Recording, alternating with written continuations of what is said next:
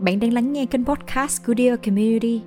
Dear Community podcast được tạo ra với sứ mệnh giúp những người trẻ khai mở tiềm năng của mình để làm chủ cuộc sống và sống một cuộc đời có ý nghĩa qua những câu chuyện, nội dung gần gũi, chân thật, hữu ích và giá trị. Dear Community mong rằng những chia sẻ này sẽ giúp bạn tìm được con đường của riêng mình, được là chính mình và dù bạn đang làm công việc gì đi nữa vẫn luôn có thể tạo ra giá trị, tạo ra tác động tích cực đến xã hội xung quanh.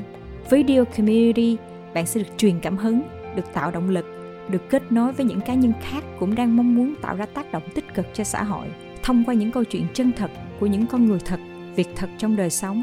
Mình là Tuyền, host của Dear Community. Câu chuyện thứ ba trong tháng này đến từ Nguyễn Ngọc Sương, hiện là giám đốc dự án của Bảo Gia Farm Cam, một dự án thúc đẩy và phát triển nông nghiệp bền vững tại Việt Nam – với những tác động tiêu cực từ nền nông nghiệp sử dụng hóa chất độc hại đang làm cho nhiều người dân lo lắng khi tiêu thụ các sản phẩm nông nghiệp từ địa phương. Ngày càng có nhiều người bắt đầu quan tâm về những mô hình nông nghiệp hữu cơ, nông nghiệp bền vững và những thay đổi mà chúng có thể mang lại không chỉ cho sức khỏe của người tiêu dùng như chúng ta mà còn cho sự sinh tồn của những người sản xuất trực tiếp ra các sản phẩm thiết yếu mà chúng ta đang sử dụng hàng ngày, chính là người nông dân Việt Nam. Hãy cùng tìm hiểu xem lý do gì đã khiến Sương quan tâm đến lĩnh vực nông nghiệp bền vững này nhé tên đầy đủ của em là Nguyễn Thị Ngọc Sương. Em là một người con của đất Tây Đô. Đất Tây Đô là là tên gọi của Cần Thơ ngày xưa. Thì em là người Cần Thơ, là em sinh ra và lớn lên Cần Thơ và hiện tại là em vẫn đang làm việc ở Cần Thơ luôn. Công việc hiện tại của em thì em đang làm việc trong tập đoàn C-Corp với ờ, nhiều công việc và nhiều lĩnh vực khác nhau. Thì cái mảng chính trước đây khi mà em về công ty là em làm bên mảng ờ, du lịch mà giáo dục với thương hiệu là How Tourist. Rồi ờ, sau đó thì em có nhận một cái dự án của công ty uh, về cái mô hình mà farming education tên là Bảo Gia Farm Camping. Nghĩa là sẽ đưa du lịch giáo dục trên nền tảng là nông nghiệp hữu cơ công nghệ cao. Và thời gian gần đây á, thì là chắc là có duyên với nông nghiệp cho nên là từ từ lấn sân sang mảng nông nghiệp luôn. Thì uh, hiện tại là em đang uh, giữ cái vị trí là uh, giám đốc của vùng Tây Nam Bộ cho cái thương hiệu hữu cơ Daily Green thì đó là công việc chính của em rồi ngoài ra thì cũng có một số việc mà bên ngoài ví dụ là em luôn đồng hành trong cộng đồng để à, tư vấn và xây dựng một số cái mô hình về uh, du lịch cộng đồng. Hay là em cũng có đi dịch một số à, dự án phi chính phủ và nhất là những dự án về trẻ em. Và nếu mà cần tiên pháp thì em sẵn sàng. Ngoài ra thì em cũng giảng dạy một số môn về ờ, chuyên ngành của ờ, du lịch cũng như là tiếng Pháp ở trường Đại học Cần Thơ. Ừ, wow, vậy tính ra cũng rất là nhiều công việc khác nhau ha. Thì ờ, chị rất là tò mò về cái công việc mà đang làm về ngành nông nghiệp hữu cơ đó. À, và cho nên thành ra là cho chị hỏi là cái cơ duyên nào à, đã dẫn em đến cái công việc hiện tại là làm về lĩnh vực nông nghiệp hữu cơ? Thật ra là nói về nông nghiệp thì em không dám nói em là một người làm nông. Tại vì á theo trong những cái chỉ số về về đa thông minh đi, thì thông minh về tự nhiên của em là có chỉ số thấp nhất luôn. Thì em không nghĩ là có một ngày em sẽ bẻ hướng, gọi là bẻ cua gắt như vậy. thì uh, câu chuyện của em bắt đầu khi mà em làm về du lịch mà cái hướng em hướng tới là du lịch về cộng đồng. Thì cái thời gian đó là cách đây là cũng 6 năm rồi. Là thời điểm đó khi mà em là du lịch cộng đồng thì em có cơ hội tiếp xúc với người dân của mình rất là nhiều nhất là nông dân. Khi mà em gặp người dân thì em hiểu có một cái câu hỏi là mình là một đất nước nông nghiệp à, các nước trên thế giới biết nước mình qua nông nghiệp. Tuy nhiên tại sao người nông dân của mình vẫn cứ phải bán mặt cho đất bán lưng cho trời và rất là khó khăn trong cái việc mà mưu sinh? Đấy thì từ những cái suy nghĩ đó cộng thêm là những cái niềm cái tình yêu về văn hóa bản địa thì em kết hợp cái yếu tố đó để em muốn làm một cái gì đó bằng cái sở trường hay là bằng cái chuyên môn về du lịch của mình để có một phần nào đó cải thiện đời sống của người nông dân. Rồi sau đó với cái mô hình một ừ, mô hình về du lịch cộng đồng rồi sau đó là em hướng tới là du lịch giáo dục là muốn đưa những cái câu chuyện về ờ, văn hóa muốn điều chuyện về người nông dân đến gần hơn với tầng lớp với là các bạn trẻ. Tại vì em có suy nghĩ là cái thế hệ của tụi em á nhiều khi thay đổi rất là khó. Nhưng mà những với những cái bạn mà còn nhỏ đi các bạn là tiểu học nè trung học nè thì đối với các bạn á, là cái tương lai còn rất là dài và hy vọng các bạn sẽ là những cái hạt nhân thay đổi về sau. Thì em đưa những yếu tố đó vào cái chương trình giáo dục của em ngay thời điểm đó, song song thời điểm đó thì công ty cũng chạy những cái dự án về nông nghiệp hữu cơ. Thì em lại được giao là phát triển mô hình du lịch giáo dục trên nền tảng là nông nghiệp hữu cơ công nghệ cao. Thì đó cũng là một cái cơ hội để bắt đầu em tìm hiểu nhiều hơn về những kiến thức về nông nghiệp hay là những cái mô hình về bền vững và nông nghiệp hữu cơ hay là nông nông nghiệp công nghệ cao nó sẽ giúp đỡ cho cái mảnh đất của mình như thế nào.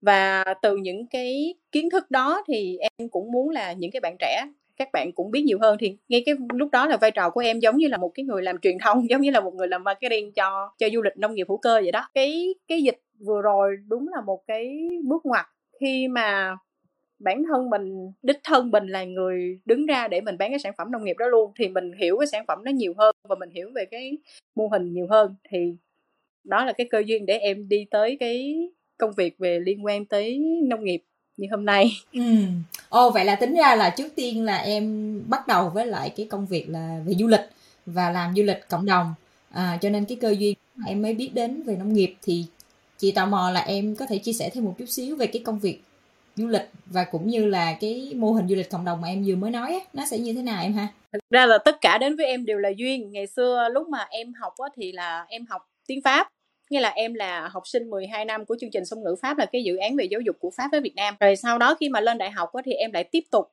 là học sâu hơn về ờ, ngôn ngữ, tiếng Pháp và văn hóa Pháp. Thì song song cái thời gian đó thì em học thêm cái ngành hai đó là Việt Nam học, là chuyên ngành về hướng dẫn viên du lịch thì trong suốt cái những cái năm mà học đại học á, thì em có rất là nhiều cơ hội để tiếp cận với khách du lịch cũng như là mình hiểu rõ được cái tâm lý của khách hàng ngay thời điểm đó họ muốn gì. Và bản thân mình mình không chỉ dừng lại ở việc là mình sẽ dẫn người ta đi chỗ này chỗ kia mà mình đứng ở vai trò là mình thiết kế cái chương trình cho người ta luôn. Đó thì uh, khi mà mình đi sâu vào thực tế như vậy thì mình mới bắt đầu mình hiểu cộng đồng nhiều hơn mình hiểu về văn hóa nhiều hơn. Và với gốc là con của một nhà một cái gia đình mà có truyền thống giáo dục về văn hóa nữa. Hay là những cái bài học về văn hóa hay này kia ra đều là được ông bà truyền lại từ khi mình rất là nhỏ rồi giống như là nó ngấm vô máu luôn rồi.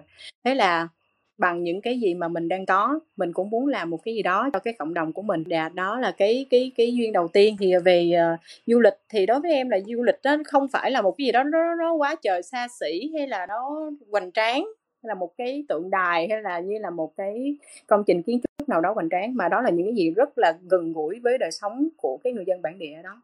Thì đó là những cái mà mà em muốn ngay cả người Việt Nam hay là các bạn các bạn khách quốc tế đều biết tới tới cái đó. Thì uh, về cái mô hình mà du lịch cộng đồng thì đó tiếp tục lại là một cái duyên khi mà em hiểu cái nhu cầu của khách. Và ngay thời điểm đó là ở ngay tại Cần Thơ của em thì có một cái cái cồn nằm ngay giữa sông đó là thời điểm đó là em đồng hành cùng với người dân địa phương để đưa cái mô hình đó được nhiều người biết hơn. Ngay th- lúc đó thì em em làm em không có suy nghĩ gì nhiều về những gì mà mình sẽ đạt được chỉ đơn thuần là mình cảm được cái vùng đất và mình yêu cái vùng đất đó và mình muốn nhiều người đến với đó hơn và cũng đó cũng sẽ là một cái nguồn sinh kế cộng thêm bên cạnh cái việc mà họ làm công việc đồng án hàng ngày. Thì cho đến sau này á, khi mà một nhà báo hay là viết về cuốn sách về à, chuyện Cồn Sơn mình em cũng khá là bất ngờ khi trong những câu chuyện đó có một chương viết về câu chuyện của mình về cái hành trình mình đã tìm Sơn như thế nào và mình đã đồng hành cùng người dân như thế nào và các anh chị các cô chú gọi em một cái tên rất là dễ thương là cô gái mở đường cho khách Tây đến với Cồn Sơn và mở ra một cái mới cho cuộc sống của người dân ở giữa dòng sông Hậu này đó là cái mô hình du lịch cộng đồng. Em có thể uh, giải thích cho mọi người đang lắng nghe cái câu chuyện này là cái mô hình du lịch cộng đồng cụ thể nó sẽ áp dụng như thế nào? Từ thời ông bà cho tới đời các cô chú hay là bây giờ tới đời thì các thế hệ thứ ba thứ tư thì gần như là họ là một cái đại gia đình ở đó luôn. Cho nên là cái cái tính cộng đồng của họ rất là cao. Ví dụ như là uh, khi mà em qua cồn á em có một cái thuật ngữ mà mọi người hay gọi là em rất là em rất là thương á là cơm rà. Cơm rà có nghĩa là ngày này nhà này có một cái món này ngon. Thì họ sẽ nấu xong rồi họ sẽ chia sẻ cho những cái nhà hàng xóm xung quanh. Và ngược lại uh, một cái nhà khác hôm nay là họ chài được một cái con cá, là một cái con con cua gì đó, họ sẽ về, họ nấu một cái món ngon, một cái đặc sản của gia đình họ để họ mời những cái người hàng xóm xung quanh. Và cứ vậy là trong cái mâm cơm gia đình của người này sẽ luôn luôn có món ăn của một cái nhà khác. Ví dụ như là trong cái bữa cơm gia đình của du lịch cộng đồng đi, thì đó sẽ là một bữa cơm rà thật như vậy.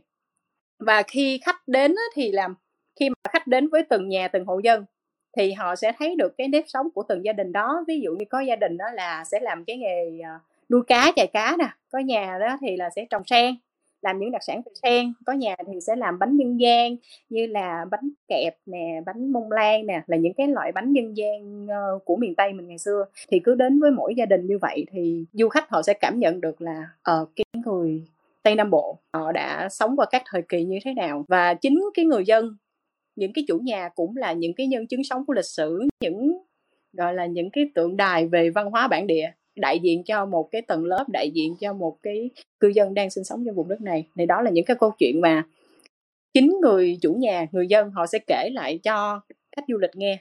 Và người khách đó cũng giống như là một cái người bạn đến chơi nhà vậy đó. Ví dụ như ngày xưa khi mà em ờ, em động viên em động viên các cô chú ở bên cồn làm với khách tây, thì các cô chú nói, trời ơi, nhỏ lớn có học tiếng tây, tiếng u gì đâu. Mà mà nói chuyện được với tây ta, tao gì đâu có biết gì đâu đấy với lại á, nó ăn sao mình đâu có biết, rồi nó ngủ sao mình đâu có biết. Nên cái đó không cần lo. Dạ, cái đó không cần lo, thì là tại, thì đó là những cái nghiệp nghiệp vụ của em. Thì với những gì mà em đã làm được trong ờ, trong du lịch những cái năm trước đó, thì em hướng dẫn lại và tư vấn lại cho người dân và thậm chí là có một số đồ trang trí thì em cũng mang về sưu tập về và mình cũng hướng dẫn là à, giường ngủ của họ sẽ bày trí như thế nào. Rồi cái toilet là phải là à, không có không có ngồi xổm được. Như là những cái gì mà trong nhà thì mình sẽ làm cho chỉnh chu tương tất lại hơn. Mình không cần phải đầu tư gì quá nhiều. Thì ngày xưa tụi em gọi là cái mô hình du lịch không đồng. Mình sẽ bắt đầu bằng những gì có sẵn và mình làm cho cảnh quan nó đẹp hơn rồi chỗ ăn chỗ ở mình nó sạch sẽ gọn gàng tươm tất hơn. Và khi mà khách tới nhà thì mình cứ coi đó là một cái người bạn tới chơi bạn tới chơi nhà hoặc là cái một người cái người thân. Uh, họ đi đâu đó lâu ngày họ về thăm gia đình. Thì tự nhiên như vậy á là mình thấy nó nhẹ nhàng nó dễ chịu lắm. Và thực tế là và sau đó thì các cô chú ban đầu là cái cái hôm đầu tiên mà gặp khách đó thì run lắm không biết nói gì hết. Và lúc đó là tụi em đứng vai trò là bạn hướng dẫn viên mà đi những cái tour mà về du lịch cộng đồng là bạn đó cực kỳ cực kỳ phải cực kỳ giỏi và phải cực kỳ là nắm bắt cái tình thế á, tại vì người khách du lịch họ rất là tò mò về cuộc sống của người dân. Và người dân thậm chí là họ cũng rất là tò mò về cuộc sống ở bên kia. Ví dụ như bên tây họ sống sao bên mỹ họ sống sao. Là cứ mỗi lần mà bên khách nói một câu bạn này dịch lại bạn hướng dẫn viên bạn dịch lại. Xong cái uh, buông ra định ăn một cái gì đó. Xong cái bên người dân hỏi thêm một câu thế là phải buông đũa. Buông đũa và dịch lại. Và cứ câu chuyện cứ quay qua vậy là từ ăn tối là từ 6 giờ mình khuya 9 giờ chưa xong. Sau khi mà ăn tối xong thì có những những cái những cái ờ, phong tục tập quán mà ở người dân họ vẫn còn giữ đó là cái nhà chung đó chị. Bên cồn thì không có nhà cộng đồng nhưng mà sẽ có một cái nhà chung đó là gia đình mà có cái khoảng sân cái không gian rộng nhất thì buổi tối á, là người dân họ sẽ tập trung về đó để họ sinh hoạt. Thì họ có thể làm gì? Là họ làm bánh nè à, đổ bột ra làm bánh nè rồi hát đờn ca tài tử cái đó mới đúng là đờn ca tài tử nó gọi là ăn sâu trong máu của người nam bộ chứ không phải là những cái mà mình nghe trên du thuyền này kia cái đó chỉ là mô phỏng thôi. Còn cái này là cuộc sống của người dân. Rồi uh, nấu ăn ra vườn nấu ăn rồi hôm sau thì là người dân làm cái gì thì người khách sẽ đi theo và làm cái đó. Thì đó như vậy là đó là một cái sự giao thoa văn hóa giữa hai bên như là khách du lịch họ đến đây họ cũng hiểu là uh, người miền tây sống như thế nào và ngược lại ở góc độ của người miền tây ngoài cái việc là họ tăng sinh kế từ du lịch ra thì họ còn có một cái nhìn rộng hơn về cái thế giới bên ngoài. Chứ trước giờ là họ chỉ ở ở quê thôi ở cái khu vực đó thôi họ không biết thế giới bên ngoài đang vận hành như thế nào. Hay quá hay quá. Cái mô hình này rất là tuyệt vời. Nó vừa có vẻ nó vừa kết hợp vừa cái sự gọi là cái um, cái yếu tố du lịch mà vừa có yếu tố văn hóa địa phương văn hóa vùng miền à, kết hợp lại hai cái. Và à, theo như chị nghĩ á, à, là nếu như mà một cái người nào mà họ đứng dưới góc nhìn chỉ du du lịch thôi á, thì họ sẽ không thấy được cái tiềm năng về văn hóa của cái cộng đồng đó em nghĩ có phải là bởi vì cái sự đam mê của em về văn hóa à, nghiên cứu về văn hóa lịch sử Việt Nam mà em mới nghĩ ra được cái mô hình này hay không? Dạ thật ra là cái tình yêu của em là đến từ ông bà là nhiều nhất. Tức là ngày xưa là nhà em là nhà nho giáo, ông bà cũng là nhà giáo và mấy cậu mấy gì cũng là nhà giáo xong á khi mà hồi nhỏ là vẫn còn hát ru cái đời của em á là khi mà dỗ em ngủ là mẹ em vẫn còn hát ru cho nên là về ca dao tục ngữ Việt Nam gần như là ngay từ nhỏ xíu là em đã thuộc rồi. Rồi sau này á, khi mà mình học á, thì mình cực kỳ hứng thú với những môn là về về xã hội như là lịch sử địa lý. Và thêm một cái thế mạnh của mình là về ngoại ngữ nữa thì có nghĩa là mình đang học những cái nền tảng về truyền thống của Á Đông của Việt Nam nhưng bằng phương pháp của phương Tây là một cách rất là hiện đại rất là cởi mở và rất là năng động rất là sáng tạo. Thì khi mà em thâm nhập vào cái nghề hướng dẫn viên hay là khi mà em học về bên du lịch á thì tự nhiên là mình làm một cái gì đó rất là lạ trong rất nhiều người đang học du lịch khác. Tình yêu là cái đó tức là khi mà mình yêu cái gì đó thì tự nhiên mình muốn là người ta cũng cũng yêu cái đó giống mình thì mình sẽ làm mọi cách bằng những gì mình có thể bằng những gì mình tốt nhất để truyền tải được cái thông điệp đó. Ừ, ừ, chị hoàn toàn đồng ý. Um, bây giờ mình quay lại cái câu chuyện về nông nghiệp đi. Thì à, từ cái mô hình làm về gọi là du lịch cộng đồng mà em bắt đầu tìm hiểu thêm à, về gọi là đời sống của người dân đặc biệt là ở miền tây và những cái người à, gọi là nông dân à, làm nông thì có phải là cái lý do đó mà em bắt đầu quan tâm nhiều về cái góc độ nông nghiệp bền vững hay không? À, câu chuyện về nông nghiệp bền vững của em bắt đầu từ trong cái hành trình mà em đi tìm những cái đi tư vấn cho người dân làm du lịch. Nghĩa là khi mà cái mô hình du lịch cộng đồng đầu tiên của em thành công á thì có những cái cộng đồng khác là họ cũng mong muốn là được phát triển du lịch theo cái hướng như vậy để nâng cao cái đời sống cho bà con thì em hay đi chung với các đoàn chuyên gia thì có nghĩa là những chuyên gia đó khi mà đến cộng đồng thì họ đã tư vấn xong về cái nông nghiệp rồi. Thì em em sẽ đi theo để ờ, ví dụ như cộng đồng đó họ muốn phát triển về du lịch đi thì em sẽ là cái bước tiếp theo. Đó là một cái giá trị cộng thêm cho cái mô hình nông nghiệp đó. Thì khi mà em càng đi á, thì ờ, em thấy được nhiều cái mô hình khác nhau. Ví dụ như lúc đầu em tiếp cận với mô hình là nông nghiệp thuận tự nhiên. Có một cái thời gian là năm 2018 là em nghe rất nhiều về mô hình nông nghiệp thuận tự nhiên. Và lúc đó là mô hình thuận, nông nghiệp thuận tự nhiên là một cái gì đó rất là an nhiên, rất là lành và hướng tới sống xanh. Hay là uh, một cái sự an yên giống như là như chị thấy là gần đây các bạn có cái xu hướng là bỏ phố về rừng hay là bỏ phố về vườn gì đó thì các bạn sẽ theo cái hướng nông nghiệp thuận tự nhiên rất là nhiều. Thời điểm thời điểm đó em rất là tâm đắc với những cái giá trị bền vững mà mô hình đó mang lại. Tới năm 2019 thì em được công ty bàn giao cho dự án là về farming farming education. Nghĩa là khai thác những cái giá trị về nông nghiệp đưa vào trong bài học uh, giáo dục cho con trẻ. Thì lúc đó là đối với con trẻ là mình phải cực kỳ cẩn trọng về mặt kiến thức là mình không được nói sai. Thì lúc đó là khi mà đi tìm hiểu sâu hơn về mô hình nông nghiệp mà bên công ty đang đi theo thì em lại thấy là, là có một cái mô hình khác nữa. Đó là một cái sự uh, hai, hai mô hình tồn tại song song để mình có một cái sự đối chiếu nhất định. Và khi mà tìm hiểu sâu hơn thì em biết là à có một cái sự tồn tại của nông nghiệp hữu cơ nhưng mà công nghệ cao có nghĩa là nông nghiệp hữu cơ thực tế đó là cái nông nghiệp truyền thống của ông bà mình ngày trước. Và công sau đó là cái mình ứng dụng những cái tiến bộ xã hội sau này ví dụ như là Israel uh, Hàn Quốc hay là Nhật Bản đó là những quốc gia đi đầu về ứng dụng những công nghệ tiên tiến trong nông nghiệp. Đấy thì đó là những cái mà em được học trong năm 2019 uhm, mình cũng có một sự so sánh đối chiếu khi mà mình biết nhiều mô hình thì mỗi mô hình họ sẽ có một cái một cái cộng và một cái trừ khác nhau tùy theo cái mục đích bền vững mà người làm nông muốn hướng tới là gì cho chị hỏi thêm một chút xíu tại vì em mới nhắc từ cái à, cái cái câu mà à, nông nghiệp hữu cơ là cái mô hình truyền thống. Từ đó tới giờ ông bà mình làm thì em có thể giải thích tại sao em lại em lại nghĩ như vậy và em phát hiện ra như vậy. À, mô hình à, nông nghiệp hữu cơ đi. Gần đây thì mình nói như là một cái trendy đó. Đó là một cái trend mà bất cứ những cái người làm nông nghiệp nào họ cũng muốn hướng theo. À, có nhiều kênh gọi khác nhau nhưng mà không biết là có bị nhầm lẫn hay không. Ví dụ như là nông nghiệp an toàn nè à, sản phẩm nông nghiệp an toàn sản phẩm nông nghiệp sạch nè rồi sản phẩm nông nghiệp hữu cơ chẳng hạn. Thì uh, có những cái thuật ngữ sau này mà trên thế giới họ sử dụng rất nhiều ví dụ là permaculture là là là nông nghiệp bền vững. Thì một trong những mô hình nông nghiệp bền vững ngay tại Việt Nam mình có sẵn luôn mà nhiều khi mình không để ý đó là cái mô hình VAC là vườn ao chuồng. Ừ. hồi xưa học có học cái đó. Dạ. Đó là một cái vòng tròn sinh thái mà gần như là khép kín là đúng theo cái tiêu chí của hữu cơ luôn có nghĩa là sử dụng những cái sản phẩm thặng dư trong ngay khu vực đó để làm một cái vòng tròn và nuôi những cái thực thể khác. Ví dụ như là mình nuôi gà thì cái phân gà mình sử dụng men vi sinh để mình ủ nó và dùng cái phân đó để cho tưới rắn và cả là tưới lỏng luôn để cho cái phần uh, rau củ quả của mình. Và khi cái rau củ quả của mình ra với một cái một cái lượng hư hao nào đó nhất định thì lại lại tiếp tục trở thành thức ăn cho gà và cho những cái động vật khác. Thì nó tạo thành một cái vòng tròn rất là khép kín mà không có bị tác động bởi những cái yếu tố từ bên ngoài và hạn chế rất là nhiều những yếu tố từ bên ngoài. Thì đấy là một cái ví dụ nhỏ về mô hình nông nghiệp hữu cơ. Ừ, ồ đúng rồi tại vì hồi xưa lúc mà thầy cấp 1 thì chỉ có có trong sách giáo khoa có nhắc về mô hình này vườn ao chuồng. À, theo như em chia sẻ thì cái mô hình kiểu như là vườn ao chuồng hay là mô hình hữu cơ có nghĩa là không bị tác động với những cái yếu tố từ bên ngoài giảm thiểu cái sự tác động từ yếu tố từ bên ngoài đúng không? Ừ. thì khi mà trong cái quá trình em tìm hiểu về cái những cái mô hình hữu cơ như vậy thì em có khám phá ra cái điều gì đặc biệt về cái nền nền nông nghiệp hữu cơ không? Cái góc độ tiếp cận của em về hữu cơ đó là một cái tiếp cận ngược chuỗi giá trị.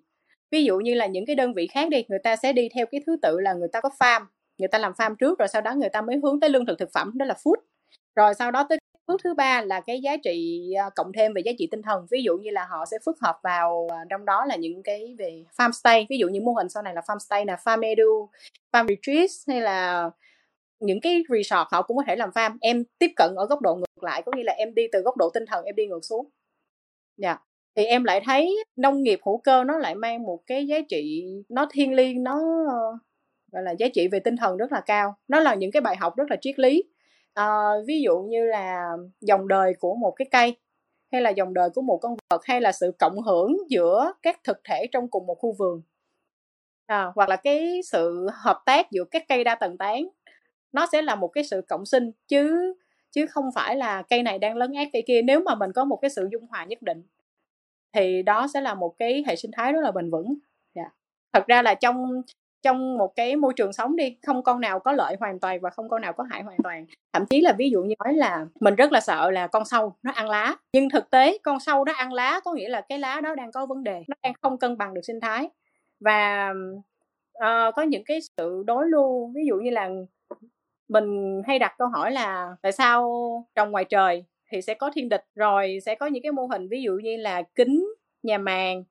Đấy, thì như bên em thì tụi em sẽ không làm nhà kính và tụi em sẽ làm nhà màng và nhà lưới, tại vì nó có sự đối lưu không khí giữa bên trong với bên ngoài. Nghĩa là mình vẫn bảo vệ được cái cây trồng nó tốt, nó chất lượng, nó đạt sản lượng của mình, mà mình vừa có cái sự hài hòa với cái thiên nhiên xung quanh. Ví dụ như là vậy. Thì đó là cái sự linh động giữa truyền thống và hiện đại. Ừ vậy là có nghĩa là cái việc mà hiểu về nông nghiệp hữu cơ nó không chỉ dừng cái việc thực hành nông nghiệp hữu cơ mà hiểu được cái triết lý sâu xa của nông nghiệp hữu cơ. Đó là những cái gì mà em rút ra đúng không? Dạ ngoài ra là còn cái này rất là hay á chị. Tại vì á, khi mà em tìm hiểu về những cái chứng nhận về hữu cơ đi một trong những yếu tố mà họ quan tâm hàng đầu đó là vấn đề về cái tiêu chí về môi trường. À ví dụ như là đất làm hữu cơ có nghĩa là đất đó phải nghỉ ít nhất 3 năm không tác động bất kỳ hóa chất hay bất kỳ một cái hoạt động nào của con người. Có nghĩa là để đất nghỉ tự nhiên. Rồi ví dụ như là nước nó cũng có một cái yếu tố riêng rồi, không khí cũng có một yếu tố riêng và thậm chí là con người, những cái gì mà thói quen sinh hoạt hàng ngày của mình có sử dụng đồ plastic hay không,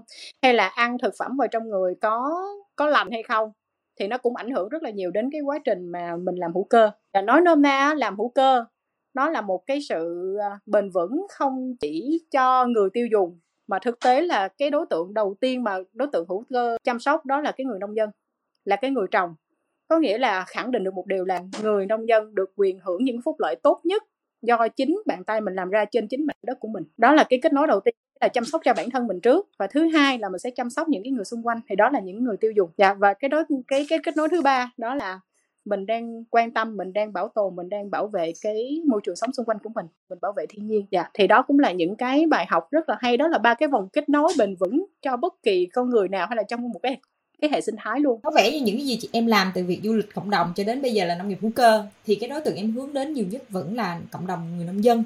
Thì có cái lý do gì mà khiến em luôn quan tâm về cái cộng đồng người nông dân ở Việt Nam này? Vì cái như em nói là ngay, ngay lúc đầu á là cái uh, em rất là băn khoăn là tại sao vì mình là một nước nông nghiệp mà người nông dân đến thời điểm này vẫn đang khó khăn rất là nhiều và tại sao họ vẫn chưa thể thoát nghèo được mà trong khi là um, cái nhu cầu thì ngày một tăng cao nhưng mà cái đầu ra của họ vẫn rất là bấp bênh. Và nhất là trong cái cái này là cùng một chia sẻ là khi mà em đồng hành cùng người nông dân ở ngay địa phương em là hậu giang á ngay mùa dịch là gần như là nhà nông nào cũng phải lên tiếng xin uh, xin giải cứu. Trong khi trước đó là họ đã được hỗ trợ rất là nhiều và những những uh, có rất là nhiều đơn vị chung tay để hỗ trợ ngay từ bước đầu. Ví dụ như là đưa cho họ một cái vốn ban đầu để à, đồng hành cùng cùng người dân. Ví dụ là cho vốn rồi hướng dẫn uh, cách trồng nè rồi cho con giống nè rồi uh, cây giống nè hạt giống nè và cái phương pháp trồng theo đúng hướng bền vững theo đúng hướng hữu cơ luôn. Tuy nhiên họ vẫn bị một cái khó khăn đó là cái đầu ra và không bình ổn được thị trường. Ví dụ như là họ vẫn bị phụ thuộc vào thương lái chị. Họ vẫn bị phụ thuộc vào thương lái là lái ép giá nào phải mua giá đó và thậm chí là cái thời gian vừa rồi là vận chuyển khó khăn thì là họ phải bán đổ bán tháo và thậm chí là phải cắt hết luôn. Tại vì càng để thì là cái thiệt hại nó càng nhiều là phải phải bỏ cái mùa vụ đó để tiếp tục trồng cái mùa vụ khác và coi như là đổ hoàn toàn. Cái mà em suy nghĩ là làm sao để từ những cái mà mình làm mình có thể hỗ trợ một cái phần đó. Bạn vừa nghe qua phần đầu câu chuyện của Nguyễn Ngọc Sương, giám đốc dự án tại Bảo Gia Farm Cam, từ đam mê cá nhân về văn hóa Việt Nam, văn hóa địa phương tại vùng đất nơi mình sinh ra và lớn lên đã dẫn xương đến với mối quan tâm về cuộc sống của người dân địa phương, đặc biệt là người nông dân và nền nông nghiệp bền vững tại Việt Nam.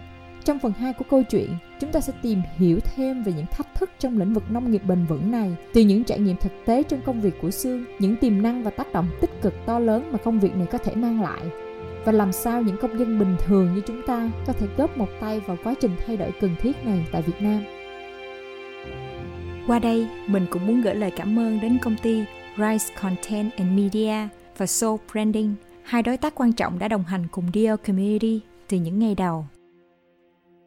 Chị hoàn toàn đồng cảm với em về cái việc gọi là tại sao nước nước Việt Nam à, là một nước nước nông nghiệp mà người dân lại không có người nông dân lại lúc nào cũng khổ và ngay cả những cái vấn đề mà mình gặp mà những ngày hôm những ngày gần đây là ví dụ như sau khi dịch bệnh à, ở Sài Gòn tăng cao rồi à, sau đó là bị lockdown giãn cách xã hội sau đó được gỡ, gỡ giãn cách xã hội ra thì rất là nhiều người chạy về quê của mình. Thì chị nghĩ là à, với mà cái gọi là cái tiềm năng đất nông nghiệp ở Việt Nam á, thì chị vẫn cứ băn khoăn mãi là tại sao người ta lại không ở lại vùng quê của mình để kiếm sống để gọi là xây dựng cái cuộc sống của mình.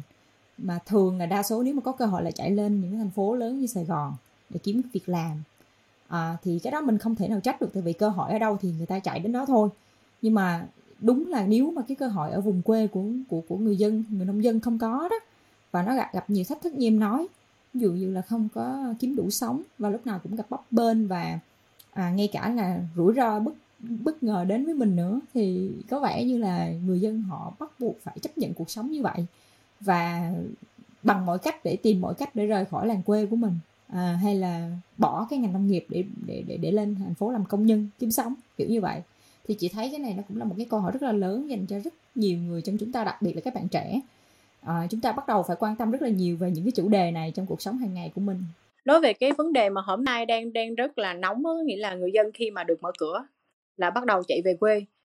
Thì cái đó là cũng là một điều chứng minh đó là ở vùng quê có khó sống cách mấy đi chăng nữa nhưng nó vẫn là cái vùng đất lành mình vẫn có thể đáp được cái về là lương thực thực phẩm. Có thể là cái lương không cao như ở trên Sài Gòn hay là khi mà mình đi làm ở những khu công nghiệp, tuy nhiên á, một khi mà lockdown, một khi mà đóng cửa một phát rồi là ngay cả các cũng không có thì ít nhất á ở vùng quê mình vẫn còn gia đình mình vẫn còn cái cái mảnh vườn mình có thể làm nông được tuy nhiên cái vấn đề lớn nhất đặt ra là làm sao với cái mảnh vườn đó người ta vẫn có thể sống và duy trì và thậm chí là kéo dài được tới đời này tới đời khác. Thì đó là một cái câu hỏi rất là lớn của nông nghiệp Việt Nam nói chung.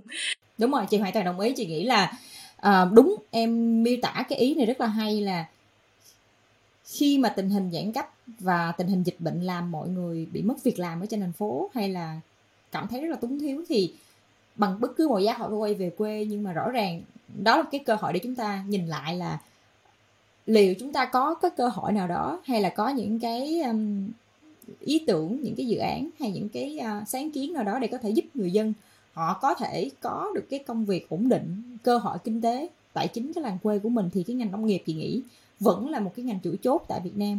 Cho dù giống như nói theo khi mà dịch bệnh đổ ra thì ăn là cái đầu tiên chúng ta không thể thiếu đồ ăn chúng ta có thể thiếu đồ mặc. Chúng ta có thể thiếu công nghệ để gọi là à, dùng những công nghệ hạng sang nhưng mà không thể thiếu đồ ăn. Bất cứ ai cũng cần đồ ăn cả. Thì chị nghĩ cái ngành mà em đang theo đuổi nó là một cái ngành khá quan trọng không chỉ bây giờ mà cả tương lai.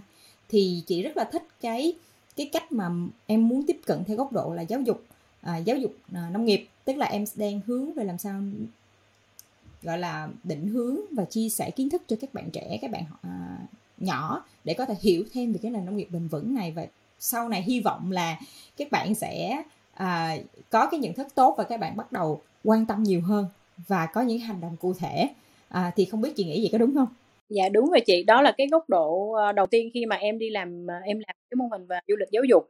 Nhiên là khi mà em bắt đầu hiểu sâu hơn về nông nghiệp, cái mảng nông nghiệp của bên em á, thì em ờ, được biết là bên em có những cái dự án sau này có thể sẽ đồng hành được với người người dân và nhất là người dân của khu vực đồng bằng sông cửu long. Đó là những cái mô hình rất là mới để làm sao mà mình xen canh bằng cái yếu tố tự nhiên. Ví dụ trong cùng một thu đất, mình làm sao mà mình tăng năng suất được cả cây ăn trái với cái rau củ quả cạnh trong cùng một cái khu đất luôn. Là theo từng cái giai đoạn và cái dòng đời của cây thì mình sẽ nên trồng cái rau củ quả gì bên dưới để cho nó phối hợp với nhau nó cùng cộng sinh trong một cái khu đất đó. Thì khi mà làm được cái uh, làm được cái mô hình đó thì ờ, bên em cũng đã có luôn một cái cái dự án là sẽ nhân rộng cái mô hình đó cho những cái hộ lân cận và những cái nơi nào mà người ta đang đang muốn thực nghiệm những cái mô hình về về ờ, nông nghiệp uh, hữu cơ như vậy. Mình ngoài ra mình uh, mình không chỉ là mình bàn giao mình chuyển giao về công nghệ trồng trọt và ngoài ra mình còn chuyển giao về cả cây giống con giống hạt giống. Và thậm chí là có một cái người kỹ sư theo suốt cộng đồng trong cái quá trình mà trồng trọt đó luôn và thậm chí là bao tiêu đầu ra bình ổn giá thị trường để người dân không có bị bấp bênh về cái đầu ra như vậy nữa. Hay là ví dụ như bị thương lái ép giá là phải bán lỗ bán tháo hay là phải đi vay mượn này kia rồi rốt cuộc lại phải bán luôn cái mảnh đất của mình. Thì đó là hướng đi sắp tới. Rồi ờ, ngoài ra thì là trong ngay thời điểm hiện tại cũng có một nhánh bên công ty là ngoài bên em không chỉ là trồng không chỉ là trồng trọt uh, của những cái sản phẩm của riêng mình mà ngoài ra còn liên kết cả những cái động cộng đồng khác nữa. Tuy nhiên để đảm bảo được nguồn thực phẩm an toàn sạch cho gia đình việt thì tụi em yêu cầu cái đầu vào rất là khắc khe. Thì từ đó là tụi em mới nghĩ ra cái chuyện là uh, làm sao để mình chứng minh được là cái sản phẩm của khu vực đó của cái vùng đó là an toàn và đạt chuẩn. Thì mình cũng đồng hành của người trong cái trong cái quá trình mà làm sao để đi được tới cái chuẩn an toàn tới cái chuẩn sạch. Rất là hay tức là mình đem những cái kiến thức bản thân em đem những cái kiến thức những cái công nghệ những cái mạng lưới và cả về cái nguồn lực mà bên em và bên công ty đang có để hỗ trợ người nông dân. Để hy vọng sau này là thông qua cái công việc này thì người nông dân có thể tự sinh sống và phát triển trên chính mảnh đất của mình trên chính cái nghề mà mình mình mình mình mình đang làm hàng ngày. Thì uh, cho chị hỏi thêm là uh, quay lại cái câu chuyện hồi nãy em có nhắc một cái một cái um, một cái khái niệm là bỏ phố về rừng của các bạn trẻ. Vì chị cũng có quan sát cái này cũng khá nhiều chị cũng gặp một vài bạn trẻ là à, quyết định là à, không ở thành phố nữa mà đi về những cái tỉnh xa hơn hay là những cái vùng quê để mua miếng đất để làm nông hay là làm nông nghiệp. À, thì nó có nhiều lý do khác nhau nhưng mà chị thấy thì thật ra nó cũng không có đơn giản. Tại vì thật ra như em nói đó ngay cả người nông dân họ làm lành nghề như vậy mà chưa chắc họ có thể gọi là phát triển lâu dài và kiếm sống được và bền vững nữa. Thì theo em thì theo những cái kinh nghiệm mà em đã có trong cái quá trình em tích lũy em làm và em nghiên cứu như vậy á thì em nghĩ là nếu một cái bạn trẻ mà đang quan tâm về lĩnh vực nông nghiệp mình đang khuyến khích các bạn đúng không? Quan tâm về lĩnh vực nông nghiệp nông nghiệp bền vững để các bạn có thể hỗ trợ cái cái lĩnh vực này càng ngày càng tốt hơn. Thì um, à, em có những cái lời khuyên nào hay những cái chia sẻ nào mà em nghĩ các bạn nên tránh khi khi muốn tìm hiểu về cái lĩnh vực nông nghiệp bền vững hay là ngay cả những cái lời khuyên mà em nghĩ các bạn nên bắt đầu? Ra là cái ờ, bức tranh về ờ, nông nghiệp Việt Nam hay là bức tranh về nông nghiệp bền vững nó rất là rộng và mỗi người có thể góp một phần nhỏ trong cái bức tranh đó ví dụ như là về cái trào lưu mà bỏ phố về vườn hay bỏ phố về rừng gì đó, thì em nghĩ nó sẽ phù hợp với những bạn là bạn đã chán cuộc sống thành thị rồi, hoặc là bạn đã qua rất là nhiều năm để làm việc ở một công ty nào đó và bạn tìm một cái cuộc sống nó an nhiên hơn. Và bạn muốn góp một cái phần nhỏ của mình vào cái việc là tái tạo ờ, tái tạo cái hệ sinh thái ở một cái khu vực nào đó. Ví dụ như bạn lên núi, bạn thay đổi ít nhất là cái khu vực mà bạn sinh sống bằng cái hình thức canh tác của bạn. Yeah. Hoặc là nếu mà có những bạn mà bạn uh, bạn uh, quan tâm tới cái vấn đề về về lương thực thực phẩm thì bạn phải nghiên cứu nhiều hơn về những cái mô hình mình có thể áp dụng và thậm chí là những cái kiến thức rất sâu về uh, đầu ra cho sản phẩm như thế nào uh, nghiên cứu thị trường như thế nào và thị trường có nhu cầu cho cái sản phẩm đó hay không. Và ngoài cái việc là mình bán sản phẩm tươi thì mình có thể tăng công năng cho cái sản phẩm đó hay không? Nếu mà bạn muốn làm thực sự về về nông nghiệp mà với mục tiêu là cung cấp lương thực thực phẩm cho thị trường thì bạn phải quan tâm rất là nhiều về vấn đề đó. Thì đó là một cái đường đi rất là dài. Nói chung để chọn một cái cuộc sống mà gắn liền với nông nghiệp thì bản thân người làm nông phải hiểu được cái mục đích của mình làm nông vì mục tiêu gì. Rất nhiều mục tiêu trong phát triển bền vững mình chọn mục tiêu gì ví dụ ví dụ như là xóa đói giảm nghèo thì mình cũng sẽ có mô hình làm sao để xóa đói giảm nghèo. Rồi ờ, để uh, uh, bảo vệ cuộc sống uh, dưới nước nè bảo vệ cuộc sống trên cạn nè hoặc là uh, chống lại biến đổi khí hậu nè thì đó là những cái mục tiêu mà 17 mục tiêu phát triển bền vững của Liên Hợp Quốc đã tới rất là nhiều. Và thường là các bạn khi mà đi theo con đường nông nghiệp hữu cơ hay là nông nghiệp bền vững gì đó bạn đều dựa vào những cái nền tảng đó để các bạn xây dựng kế hoạch của mình.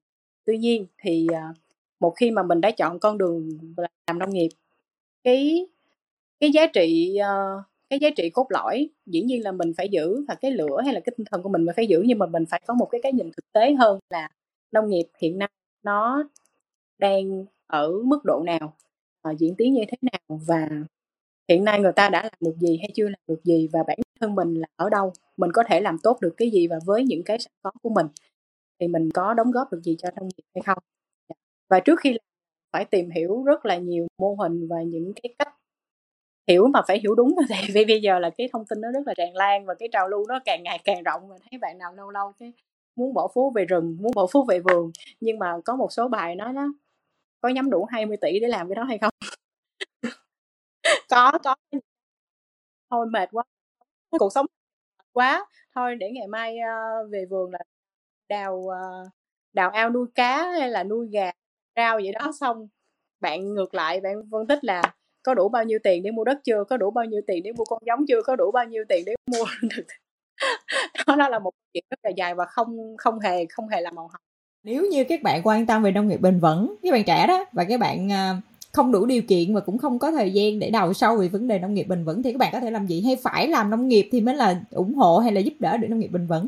Dạ thật ra là trong ngành nào thì cũng có rất là nhiều vị trí trong ngành đó. Ví dụ như trong du lịch trước đây em làm đi cũng trong du lịch đi nhưng mà có bạn làm hướng dẫn viên có bạn làm uh, về sản phẩm là thiết kế sản phẩm có bạn làm về dự án có bạn làm uh, về kinh doanh chẳng hạn thì trong nông nghiệp mình cũng vậy.